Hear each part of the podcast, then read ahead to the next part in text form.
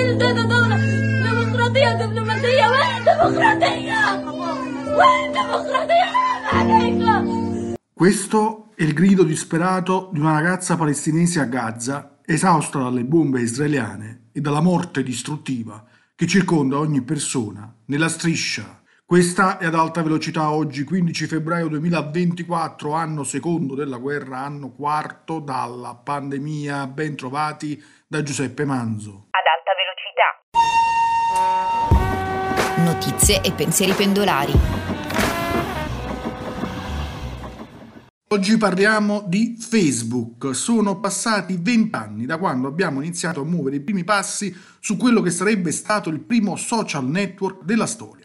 Tra alti e bassi, scandali, cambi di look e nome, Facebook continua a contare quasi 3 miliardi di iscritti nel mondo. Negli ultimi anni però ha fatto i conti con il primo calo di iscritti da quando è nato. Nel tempo l'uso che facciamo di Facebook è cambiato, anche chi è ancora iscritto ci naviga meno, oltre uno su tre e lo fa in modo sempre più passivo. Lo rileva il sondaggio SVG. La piattaforma fondata nel 2004 da Mark Zuckerberg vede un aumento dell'età media e la fuga dei giovani verso altri social come Instagram e TikTok, capovolgendo l'uso dai termini di condivisione e partecipazione in quelli di rancore sociale e gossip che spesso si trasformano in hate speech e cyberbullismo. Ascoltiamo il ricercatore SVG Riccardo Benetti. Negli ultimi anni però ha dovuto fare i conti con il primo calo di iscritti da quando è nato. Gli italiani che hanno smesso di utilizzarlo dichiarano che se ne sono andati perché non vedevano più contenuti interessanti o troppo spesso quelli mostrati per loro dall'algoritmo erano inappropriati o ricchi di fake news. Nel tempo l'uso che abbiamo fatto di Facebook è cambiato.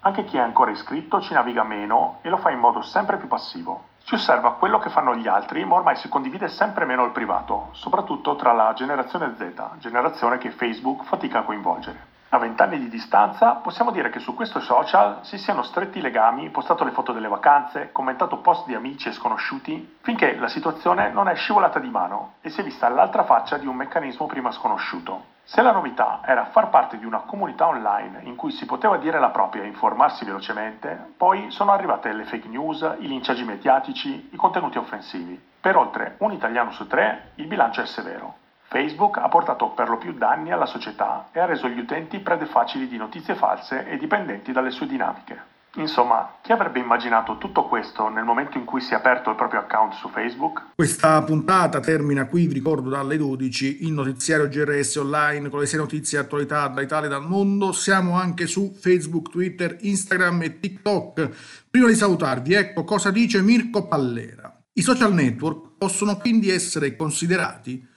come dei grandi mercati di capitale reputazionale. Giuseppe Manzo, giornale radio sociale.